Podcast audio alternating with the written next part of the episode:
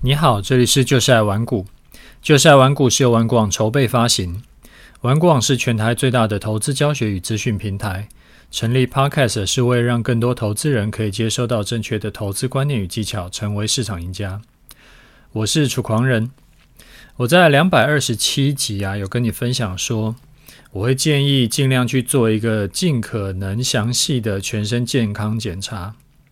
因为很多器官呐、开始长东西都是没有感觉的，等到你有感觉的时候呢，就已经已经三期了，已经来不及了。那我觉得，所以我之前就去做了健康检查嘛，然后做完以后，呃，看了报告，觉得感觉很好，啊我就带我老婆也去做，然后后来呢，就帮我岳父岳母也报了，跟我同等级几乎是最相近的检查。我觉得这很重要哈，因为我的老婆她很孝顺，然后呢，她物欲很低。我要帮她买名牌包呢，她就说不用了啊。然后上班就永远就是背同一个包，原因是说这个包啊，它才够装她的很多乱七八糟的东西。她就不是很 care 那些外在的东西。但是我跟她说啊，我要帮她爸爸妈妈要报全身的健检。他就觉得花这个钱太棒了啊！老公是真的有帮他着想。那我岳父岳母啊也是很节俭的人。如果我不赶鸭子上架帮他们报好，他们是绝对不可能自己花钱去搞这些那些的。那老人家呢也超过七十岁了，身体机能啊一定是有开始衰退啊！真的是长什么乱七八糟的东西，就真的来不及了。反正呢，我就帮他们搞定。啊，当天就是健检，当天早上呢，我就去接送。啊，下午等他们检查结束，啊，已经可以呃出来的一些报告啊，那我跟老婆就陪着他们一起听，再直接问医生说，哎，是缺少了什么营养啦，然后要怎么调整啦？那之后我也都直接帮忙处理掉。那整个弄完了以后。再带老人家去吃一顿好料的，啊，是一家中式餐厅。为什么？因为老人家不太习惯吃西式的，啊，吃完了以后呢，再送他们去搭火车回家。啊，我岳父岳母就一直跟我说谢谢，我就说这是小事情嘛，因为呃，女婿就是半子，照顾他们是应该的。那后来啊，我知道其实老人家一直很担心自己身体。为什么呢？因为他们自己的兄弟姐妹很多都是得癌症挂掉的，所以他们就很担心自己其实也有长一些乱七八糟的东西，然后快爆了。但是因为全身详细的健康检查也是需要一笔钱，所以他们就一直拖着。那这一次呢，让他们做了完整的检查，没有什么问题，他们就很安心。那我就跟我老婆说：“你看。”我是不是模范老公？嫁给我很好吧？看我不只照顾你，我还照顾你爸爸妈妈，多好！然后我老婆呢就很严肃的看着我这个不要脸的人，她就说：“对，你说的都没有错。”啊，老人家其实没有什么大病，就是缺乏一些维生素，然后开始骨密度不足啊，肌肉也不足，所以说补充维他命，再加上像我妈妈一样。就是我要帮他们报健身房，还有找教练。那我看起来，其实老人家的问题啊，很多都差不多，都是可以提早预防处理的，只是看你为人子女的有没有要花这个时间跟这个钱下去而已。你花下去呢，爸爸妈妈就可以健康活久一点；你不想花，最后就是全家一起被拖死。我上次看到一个统计数据啊。所以，台湾人现在的情况，到老死为止，每一个人平均会花接近三百万的医药费。啊，爸爸妈妈两个人就是六百万。那这个是以近几年的物价水准去统计的。那之后呢，会随着通膨还会持续增加。也就是说，你现在花一笔钱帮爸妈做健检。该买维他命的买起来，该让他们运做运动的做起来，你很可能可以省下很多很多的医药费。而且，爸妈身体好是全家的福气，爸妈开心，我们为人子女的也开心，不然最后老人家卧病在床啊，兄弟姐妹呢要轮流去看护，那个真的是搞死人。像我岳父啊，他是有在田里做事的，他会自己种一些菜啦、水果啦，也就是他是呃时常有劳动的，他并不是说每天躺在家里，但是他一样会有这个肌肉不足跟骨质疏松的问题。他就问了医生，医生说你要做重训跟补充营养才有用，因为种田呢是劳动。散步是活动，都没有办法取代运动，最后还是一样会衰老很快。啊，这个也打醒了我岳父。其实时常是这样的，就是你跟老人家讲话是讲不通的。你跟他讲说少吃肥肉，剩菜要丢掉，不要吃太咸，要吃维他命，活动跟劳动是没用的。讲一百遍，讲一千遍，老人家都听不懂，就 TMD 的。就是需要经由医生的嘴巴讲出来，他们才会信。这个其实就像我们在操作一样，遇到很难克服人性的时候，我们就不要硬干，要绕过去，反正最后有达到效果就好。那现在让老人家亲耳听到医生指正他们的错误观念，当场画押说：“我保证会遵照医生指示去调整作息。”那我就不需要一直讲，因为讲多了他们也烦，我也烦。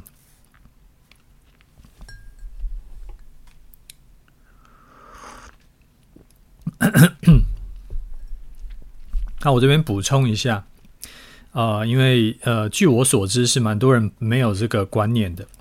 我我补充一下，说为什么肌肉不足跟骨质疏松很可怕？是这样的。老人家，最怕两件事情，一个是感冒，一个是摔跤。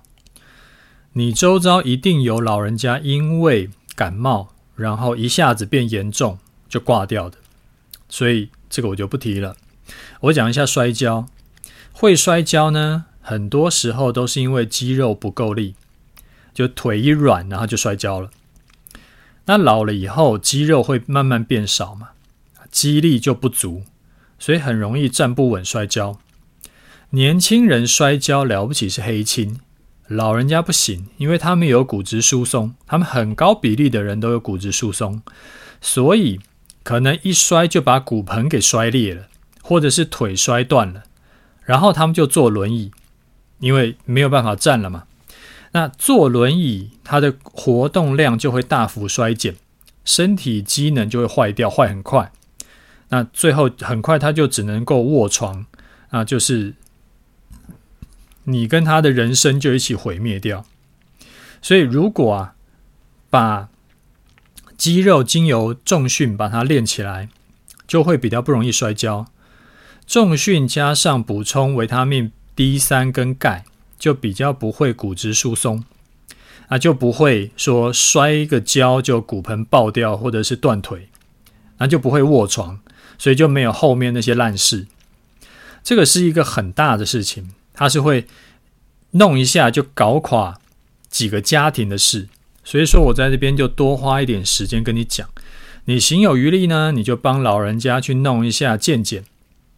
其实说贵也不是到天价，就一个人几万块的事情，啊，只是就是它是属于那种不弄你也不会，不是说你今天不弄明天就会怎么样的事情。但是它很重要又不紧急，所以很多人呢就一拖就是一年、两年、三年、十年。那反正最近两年大家不是都因为不能出国嘛，所以说省了很多旅游花费。了不起你就晚一年去日本，这个一定是绝对够花，哎，绝对够用的，拿来呃帮老人家去做一下健检。拿来花在这边，我觉得是非常非常值得的一个投资。我觉得简直是一本万利，而且呢，老公帮老婆做面子多好。我现在是我岳父岳母口中这个他们第一名的女婿。因为我岳母啊，她本来就是讲话会比较比较会讲好听话，那所以她很早之前她就跟我这样讲过啊，我是最好的女婿。那我岳父呢是比较比较怎么说嘞？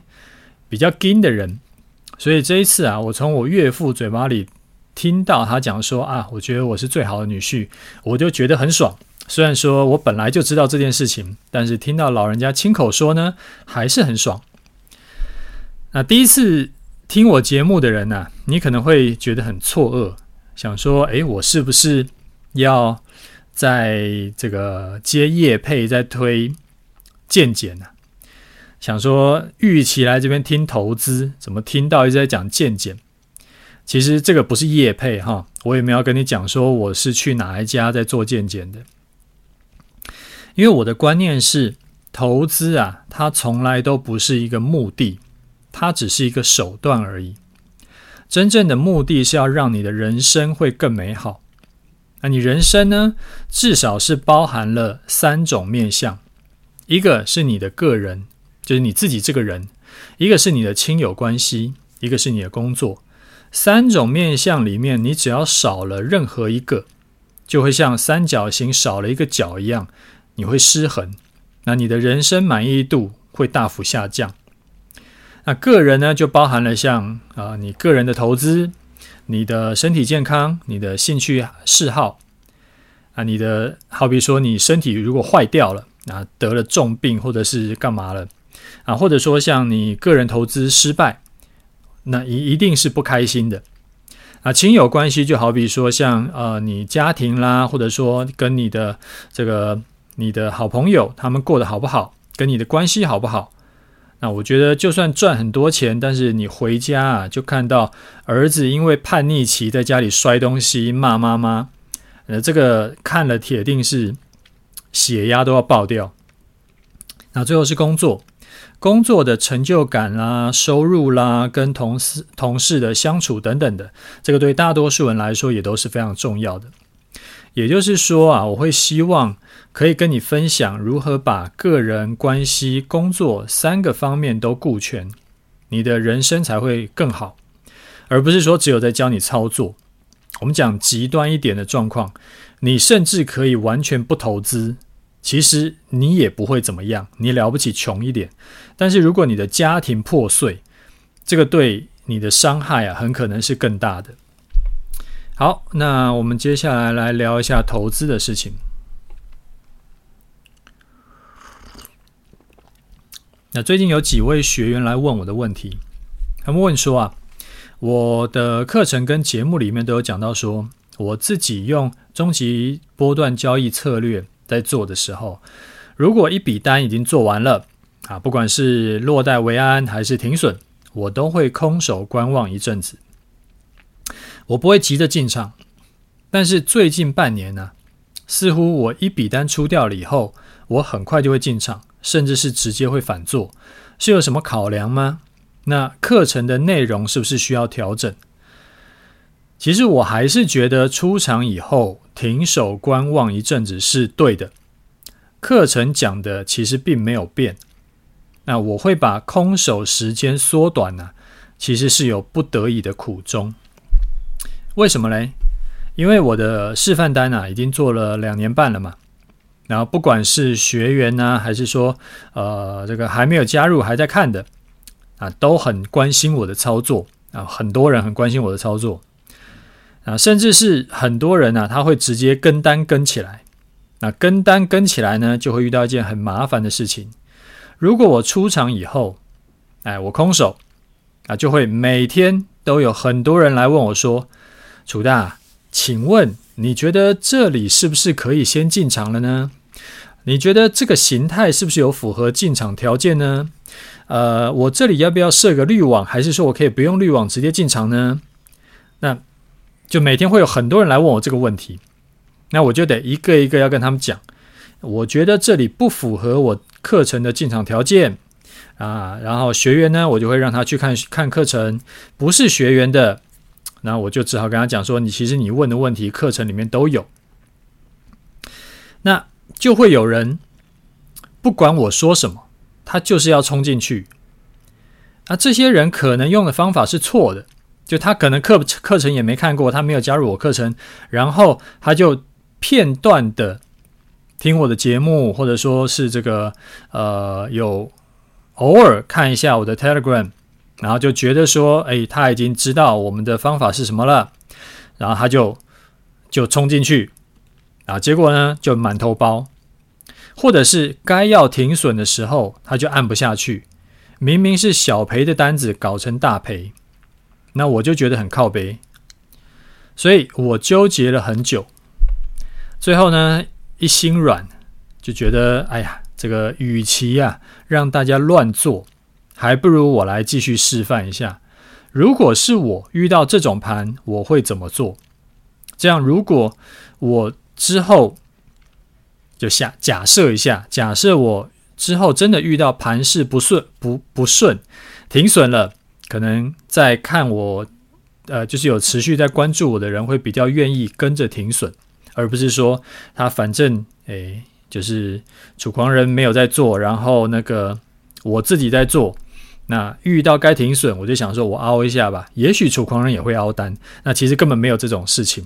那既然这样，就大家不要脑补，就我我干脆我来做给你看。呃，希望啦，希望就是可以对大家有一点帮助。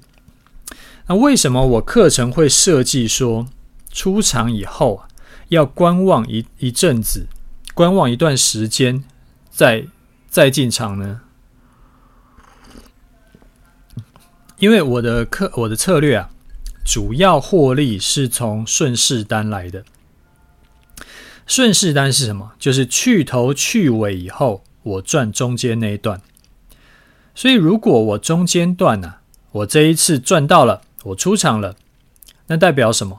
代表说，刚刚一定是经历了一段波段的行情，一定是刚走完一段趋势盘，所以我才能赚到嘛。它没有趋势，我基本上是赚不到钱的。那刚刚走完一段，不，刚刚我赚到了一段，就是我刚他刚刚走完一段的这个趋势盘。那趋势结束以后，很可能就是接着是盘整盘，像头部跟底部其实都是盘整盘。那这种盘呢，对。顺势交易很不友善，很可能会这个盘势上涨，你做多，然后盘势就下跌，洗你停损啊。等你多单停损了，做空，那盘势又上涨，你空单又被洗停损，那搞几次呢就很痛。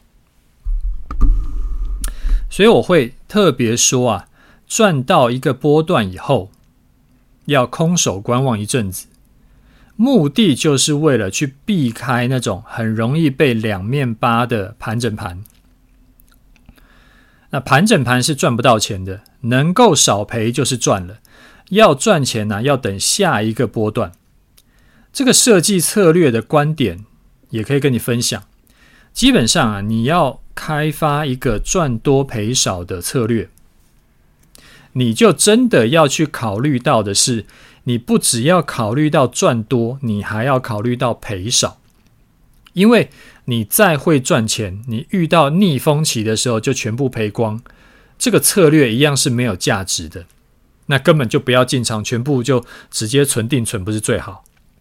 那很多人的策略啊，他会忽视掉少赔钱这件事情，那这个思考就很危险，就好像 NBA 过去多年有一句话很有名嘛。叫做加强，呃，加强进攻啊，会让比赛好看；加强防守才能拿到总冠军。这个是其实是同理的，操作也是这个样子。你强调要多赚钱，要开杠杆，每次进场机会都不放过，可以让你在顺风的时候暴赚十倍。但是投资不是看三个月、半年而已，投资是看长期的。可能看几十年的，所以重点根本不在你赚钱的时候能赚多少，重点在年底结算，甚至是每年年底结算的时候，你留下来了多少。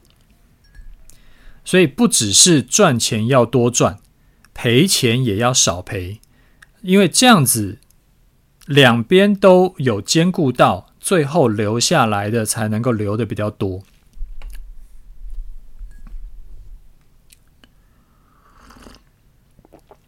那怎么留下来比较多呢？就是逆风期啊，容易赔钱的时候，你可以不要赔这么多钱。那如何可以在容易赔钱的时候不要赔这么多钱呢？就是在容易赔钱的时候，你根本不要进场，那你就没有赔钱的机会了嘛。所以我会故意留下空手观望的时间，因为我知道这段时间很可能是走盘整期。那盘整期呢，就是一个很容易赔钱的时候。我进场就只有被扒的份。那我这边再补充一点，有些人可能会担心说，可是这一次，哎，这个盘势啊，也许这一个波段走完了以后，就接就接下一个波段呢，这样不就少赚了吗？这个考虑是，哎，这个担心啊，说的是有道理的。这个波段结束以后，当然可能会直接开始。接下一个波段，就好像我们六月不是赚了一笔一千一百多点的吗？的做空的获利嘛，然后马上又再赚到一笔四百多点的这个多单的获利，然后很快呢又再来一波大跌，像我们今天又赚了这个一千七百五十四点嘛，但是这个叫做少数的特殊状况。我操作台股二十几年的经验告诉我。台股一年有七成以上的时间都在盘整，我这边讲的是大盘啦，大盘跟期货有七成以上的时间都在走盘整盘，只有两三成的时间是走趋势盘，所以走完一个趋势之后，接着走盘整的几率是比较高的，直接走另一个趋势的几率是比较低的。那我们在一百六十集的时候有特别讲概率思维这个东西。你操作的时候啊，你要让自己多做胜率比较高的事情，少做胜率比较低的事情。那时间久了，你自然而然就会赚多赔少，时间是站在你这一边的。也就是说，以概率思维来看，我们应该是赚了一笔以后就要空手观望，然后去避开盘整期。另外，你也不要陷入二元思维，想说：“哎呀，就算我避开这一段不做，我也不可能避开全部嘛，因为盘整期会走多久也不知道，所以我就干脆不用避开了。”想事情不是这样想的，盘整期呢是赔多赚少，你就把它想成一个会坑人的、会骗人的赌场，你能够晚一天进去或早一天离开，都是好事。都会让你赔钱的几率跟次数降低，那能够降低一点赔钱几率，就是你多赚一点嘛，不是一定要完全避开才有帮助。这个就好像说，我也知道能够跑马拉松代表这个体能好，但是我就没有办法一次跑满四十二公里嘛，所以我就干脆不跑了吗？当然不是，我跑不了四十二公里，我可以跑。二十一公里嘛，我可以跑十公里，十公里跑不完，我跑五公里也好，因为再怎么样都比我躺在床上好。好，话说回来，我我们我们这个再回来讲哈，我当初纠结半天啊，那最后想想，虽然我没有这个适度的空手，很可能会让我的绩效变差。但是如果能够避免让很多人大赔，那我就摸摸鼻子干下去吧。结果嘞，没想到这几个月运气不错，刚好碰到比较少见的空方趋势接反弹趋势，再接空方趋势的盘，所以我反而好人有好报，诶，赚更多。但这种情况真的是小概率事件。你不能预期说过往多年台股都是盘整占七成，然后突然变成以后都是趋势占七成，把特例当通则啊，这种是走不通的。那不管怎样，反正呢，现在我还是冒着这个绩效会变差的风险，继续做不刻意空手的示范单给大家看，就希望对你有帮助。呃，其实我已经预见了。我明年呢，很可能会因为这件事情让我去赔到不该赔的钱，这个是一件有点伤感的事情。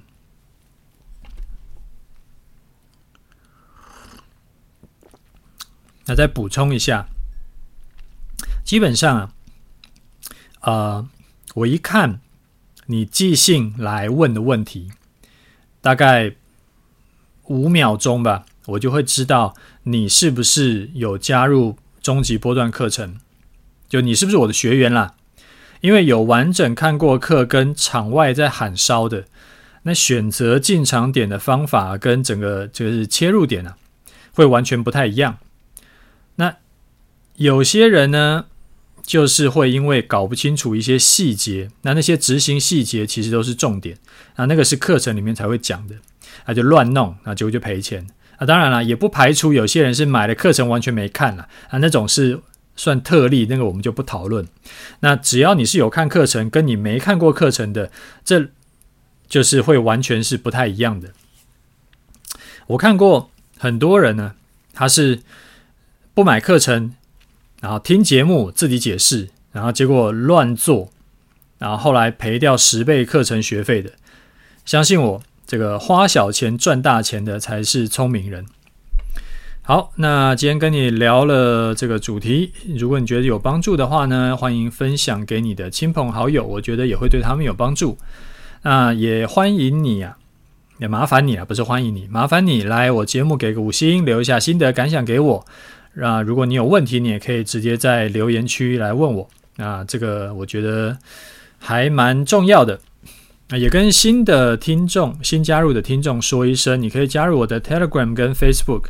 我 Telegram 呢，主要会分享一些操盘技巧，或者是一些我觉得也不错的技巧型文章。那 Facebook 呢，就比较多是盘中盘后跟大家聊一聊聊盘势啊，两边内容大部分都不重复。我会建议你两边都加，对你会有帮助。那我把连接放在节目资讯栏里面。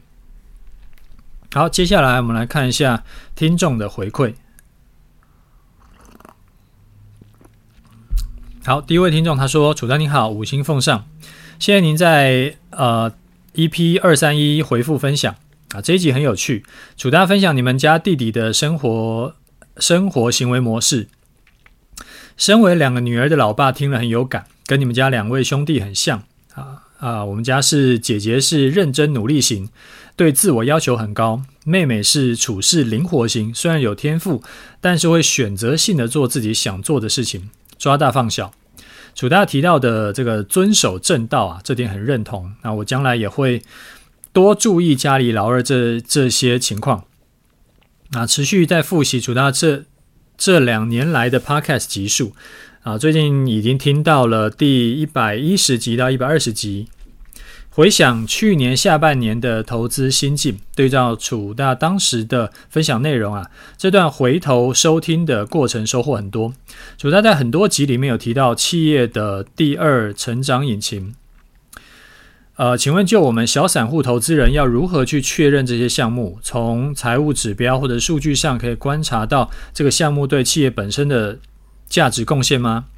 那楚大自己有经营几家公司，除了顽固网，还有其他家的公司。那这个也是顽固网的第二成长引擎吗？那如果有机会可以分享的话，请分享一下如何去评估企业的第二引擎的看法。谢谢。那感谢楚大长期经营这个频道，小弟会持续支支持下去。那祝福楚大及家人一切平安顺心。好，谢谢你的五星哈。第二成长引擎是这个样子。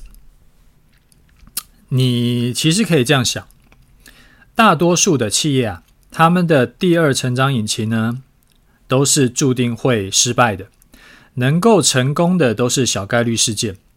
为什么呢？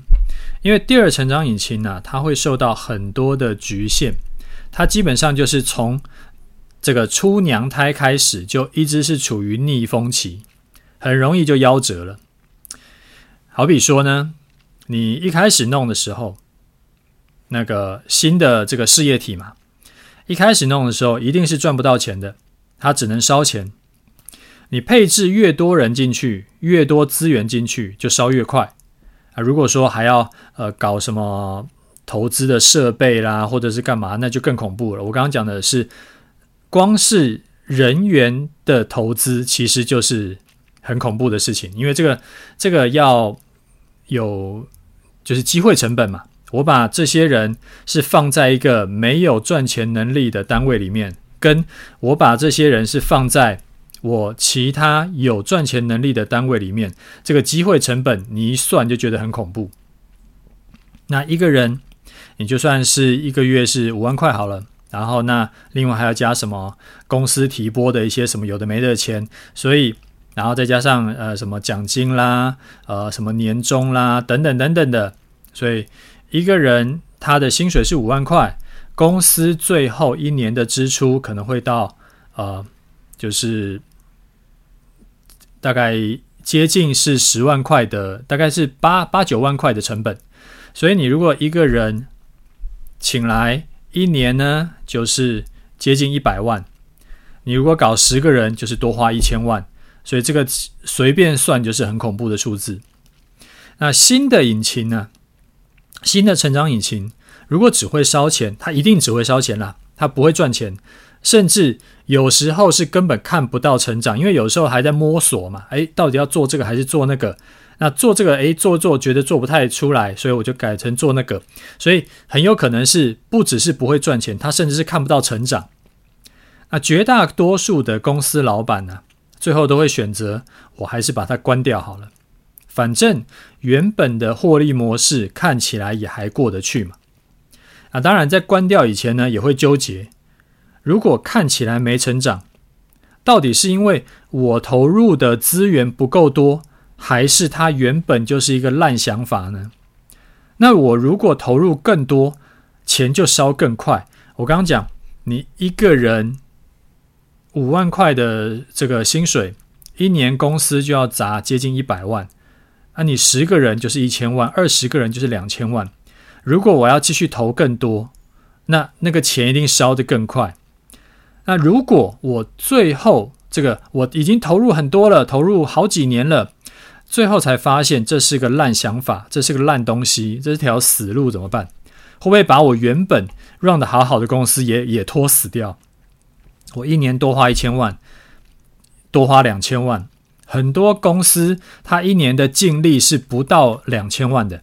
那这样子搞几年，其实就变成说我另外的我主业那边其实都在白做工，那根本就就其实是是很辛苦的啦，而且也不知道这个最后投进去是不是会有成果。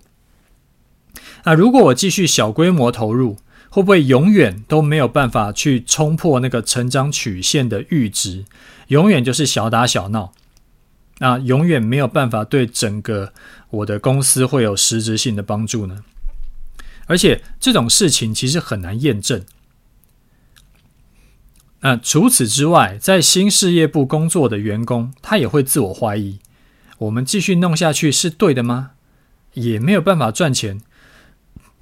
那员工的向心力跟成就感也会很薄弱。那其他事业部的主管也会觉得，新事业部反正赚不到钱，那是不是可以把资源，好比像钱啊、人啊，拿回来到可以赚钱的部门，这个效益会比较高，就变成新事业部的阻力越来越大，失败的几率也就越来越大。除非那个老板很有 guts，他愿意持续投钱，然后员工呢也直接另外聘请，就比较不会受到原本公司的影响。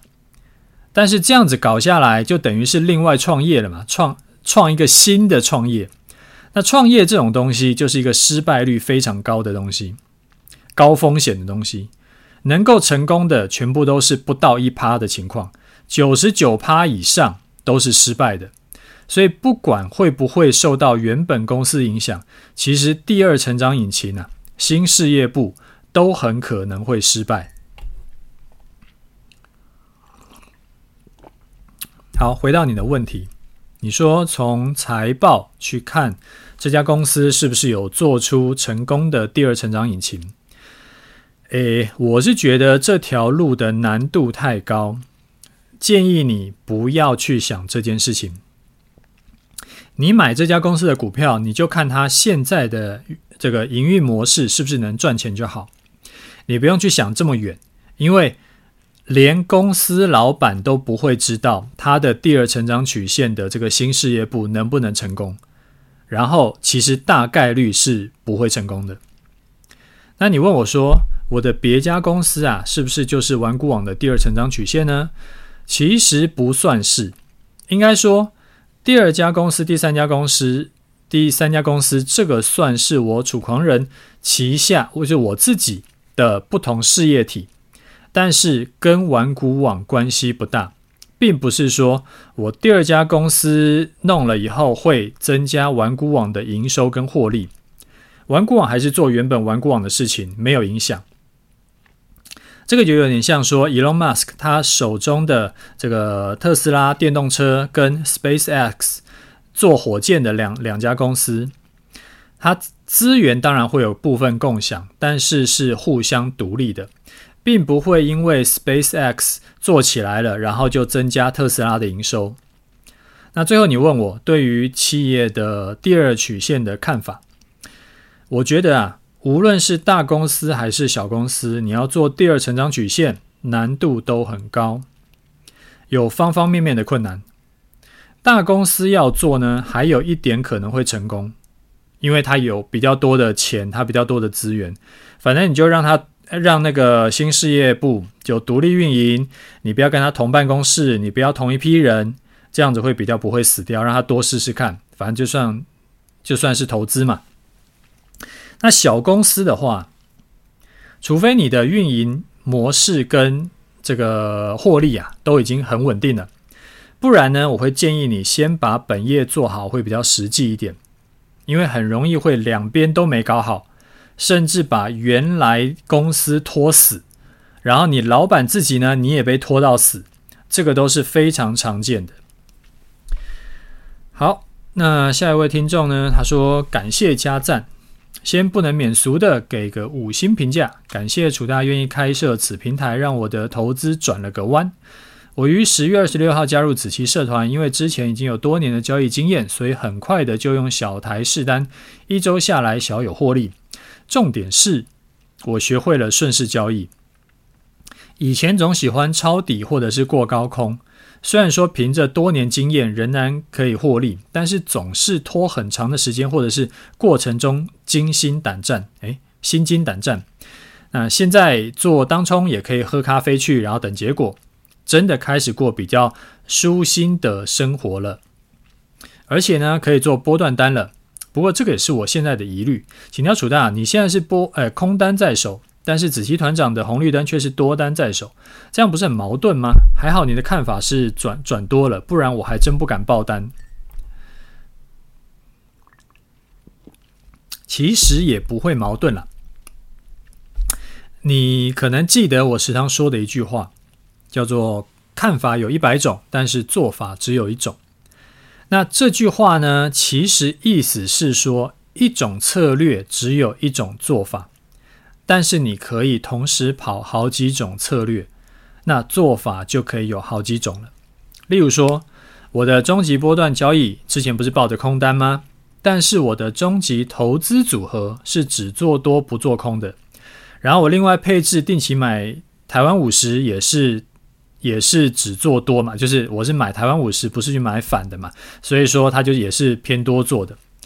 那我并不会因此而觉得困惑，因为。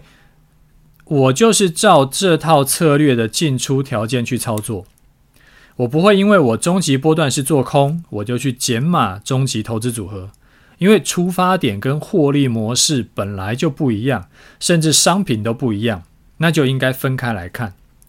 那所以你问我说，如果我做空子期做多，你该怎么办？我的建议是你先去弄两个账户，然后一个账户呢做我的策略，一个账户呢做子期的策略。那每个账户就分开判断，该进该出。你做这个账户的时候，你就不要去想另外一个账户在干什么，是同向还是反向？因为我本来建议你要同时配置多策略啊，就是为了要分散风险。当一个账，诶，当一个策略遇到逆风，经常赔钱的时候，另一个策略我们就是希望它是赚钱的嘛。那既然要一个策略赔钱，另一个赚钱。那就当然不会是每次都同向啊！如果每次都同向，就会变成大家一起赚钱，然后大家一起赔钱，就达不到我要分散风险的目的了。也就是说，方向不同是对的，是故意的，因为就是要这样才有那个效果，好不好？这样你就应该可以比较呃放宽心。好，那最后呢，我们来讲一下盘势。今天终于满足两个这个空单出场的条件啦。我们的空单呢，在中午十二点的时候就出掉了。呃，这一笔操作是这样子，就是我们的波段交易策略嘛。基本单是在八月三十号中午十二点的时候进场，进场的时候大盘在大约一四九七五的位置。然后这一次呢，我们有加码，在九月十三号。反弹的时候有符合加码放空的条件，当时有进场放空的学员呢，几乎是空在这一波反弹的波段最高点，隔天呢就崩下来啦，然后也都赚钱，基本上赚翻了。那今天中午十二点的时候，大盘位置在一三二二一，距离我们八月三十号空单的基本单进场点一四九七五，算是获利了一千七百五十四点。那九月十三号反弹加码空的我就不算了，因为加码空的进场条件比较宽松嘛，所以你进场的点是在哪里，我比较不确定，但是基本上应该也都在呃一万四千九以上了啊，所以这个大家进场点不太一样的话，我就不统计了。那这一波啊，从八月三十号进场到今天十一月七号出场，我们整整爆单爆了两个多月。我相信对很多人来说，这一笔单的获利都很不可思议。上次啊，不是有一个学员才在讲吗？他开始做终极波段交易，赚钱了才发现，哦，原来期货要赚钱要这样子做。他从来没有爆单爆这么久过，也从来没有一笔单赚这么多过。然后就非常感谢我愿意试出这套策略。但是你如果说是从去年就加入的学员，甚至是前年就看我示范单的的的人呢、啊，你就知道，其实报一两个月、两三个月呢，并不是特例，是每年都会碰到的。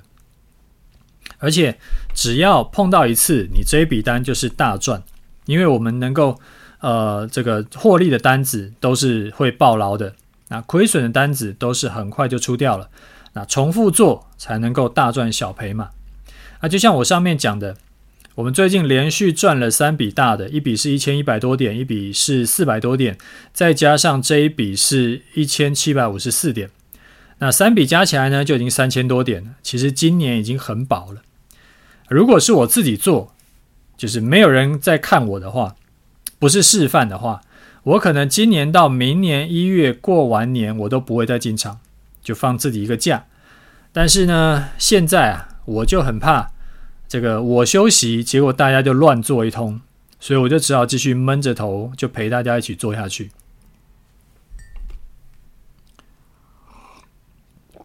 好，最后来看一下下一次多单进场的条件好了。从十月十二号到十一月四号，也就是上个礼拜五，盘市呢一直都在一二六五零到一三一零零之间整理。这边讲的一二六五零到一三一零零呢。这个区间是我习惯性的看法，我画支撑压力呢，都不是看最高最低点，我是看密集成交区，然后再取一个比较好记的整数，也比较好看了。这个数字就反正这个是我自己画出来的嘛，那我当然选一个我比较喜欢的数字，因为。技术分析这种东西就统计学嘛，统计数字我们把极端值滤掉，抓大放小就好，不用太精确，太精确其实没有意义。那既然整理区间的高点在一三一零零，那突破整理区间以后进场，我会把呃进场条件呢设为今天收盘突破一三一零零，而且隔天中午十二点没有跌破，哎，没有跌回一三一零零以下，我们就进场。这个就是，反正就是课程里面教你的那套策略，就是有设滤网的。以今天十一月七号周一收盘来看，已经满足了收盘突破一三一零零这个第一个条件，所以就看明天中午是不是有满足第二个条件，有的话就进场。那做多能够赚钱，其实感觉是比较爽的。因为我终极投资组合跟我们定期去存零零五零都是偏多的嘛，那所以盘势上涨，就变成说是我三个策略同时赚钱，就比较赚的比较多。那唯一的小缺点呢，是因为大多数人也都只会做多赚钱，所以盘势上涨，盘势上涨啊，就是大家都赚钱，就比较不能显示我们策略有多帅气，就是别人赔很惨，我们还能赚钱，这个显示我们策略比较厉害，这个是唯一的小缺点而已。啊，话说啊，最后啊，讲个题外话，我觉得最近大家可以多去看一看房子。啊，看房子呢，你不一定要马上买，但是你可以多看看，然后多去杀价。啊，最近真的是很好砍价。自从这个对岸的这个二十大开完了以后啊，我们买方就跟捡到枪一样，有一个天大的好理由砍价，就是哎，我现在这个价格我才买，因为反正我买了以后，也许到时候打过来，对不对？我那个房子被炸掉。那其实也没有意义，那我所以我不想花任何多一毛的钱去去买买房子，你爱要不要？啊，这个很有意思，就所以所以而且那个屋主没有什么，他就没有办法反驳你，因为他也不知道会不会打过来，那他也不知道你的房子会不会炸掉，所以呢，这个大家不要错过这一次，如果你想要买房子的好机会，你就算不要现在买。不要现在马上就是钱付出去，但是呢，你可以多去看一看，然后多去杀杀价啊。反正这个最近出去看房子也不会很热嘛。那明年景气啊，还有这个房市会不会更糟，我也不知道。但是现在多看看房子，多去杀杀价，多去了解一下情况，我觉得是只有好没有坏。好，那我们今天节目讲到这里，OK，就这样，拜拜。